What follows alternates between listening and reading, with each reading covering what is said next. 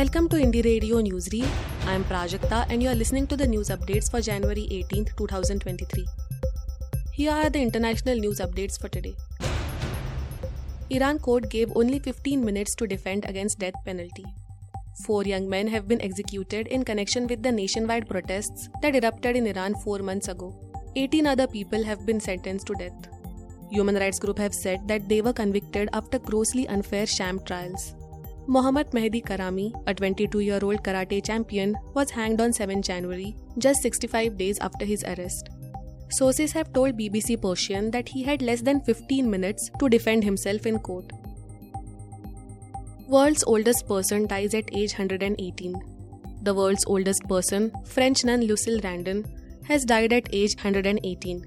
Miss Randon, who assumed the name Sister Andre when she became a nun in 1944, died in her sleep at her nursing home in Toulon, France. Born in 1904 in southern France, she lived through 2 world wars and dedicated much of her life to Catholicism. A spokesman from her nursing home, David Tavella, shared the news of her death with reporters on Tuesday. Ukraine Interior Minister among 18 killed in helicopter crash. 18 people, including Ukraine's interior minister, other senior ministry officials, and 3 children were killed on Wednesday morning when a helicopter crashed near a nursery outside Kiev, Ukrainian officials said.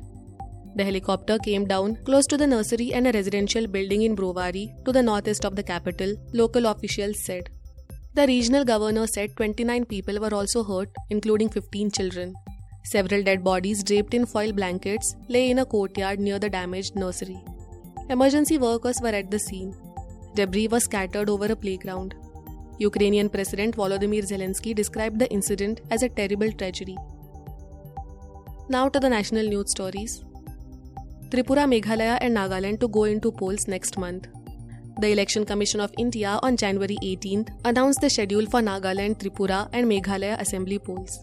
Tripura will vote on February 16th. Meghalaya and Nagaland will vote on February 27th. The counting for all 3 states will be held on March 2nd. The term of the 3 assemblies is set to end on different dates in March. While Tripura has a BJP government, in Nagaland, the Nationalist Democratic Progressive Party is in power. The National People's Party, the only party from the northeast to have a national party recognition, runs the government in Meghalaya.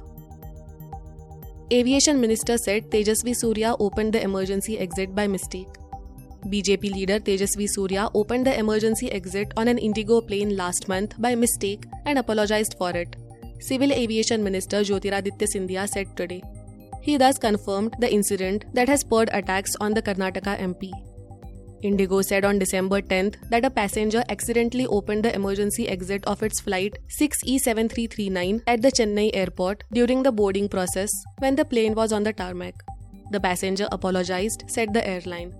The passenger was Tejasvi Surya, the aviation minister has now confirmed over a month after the incident.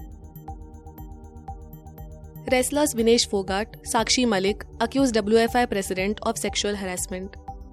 Indian wrestlers Vinesh Phogat and Sakshi Malik on Wednesday accused BJP MP and Wrestling Federation of India, that is WFI president Brij Bhushan Sharan Singh, of sexual harassment. Women wrestlers have been sexually harassed at national camps by coaches and also by the WFI president Brij Bhushan Sharan Singh. Some of the coaches appointed at national camps have been sexually harassing women wrestlers for years. The WFI president is also involved in sexual harassment, alleged Vinesh Phogat. The president has responded about the allegations against him by saying, "Is anyone saying that the WFI has sexually harassed a wrestler? Only Vinesh has said it." India's top wrestlers Vinesh Phogat, Sakshi Malik, Sangeeta Fogat, Bajrang, Sonam Malik and Anshu staged a protest at Jantar Mantar against the WFI's high-handed way of functioning. Thank you for listening to Indie Radio Newsreel.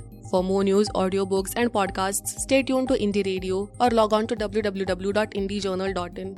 Also consider subscribing to listen to our premium shows.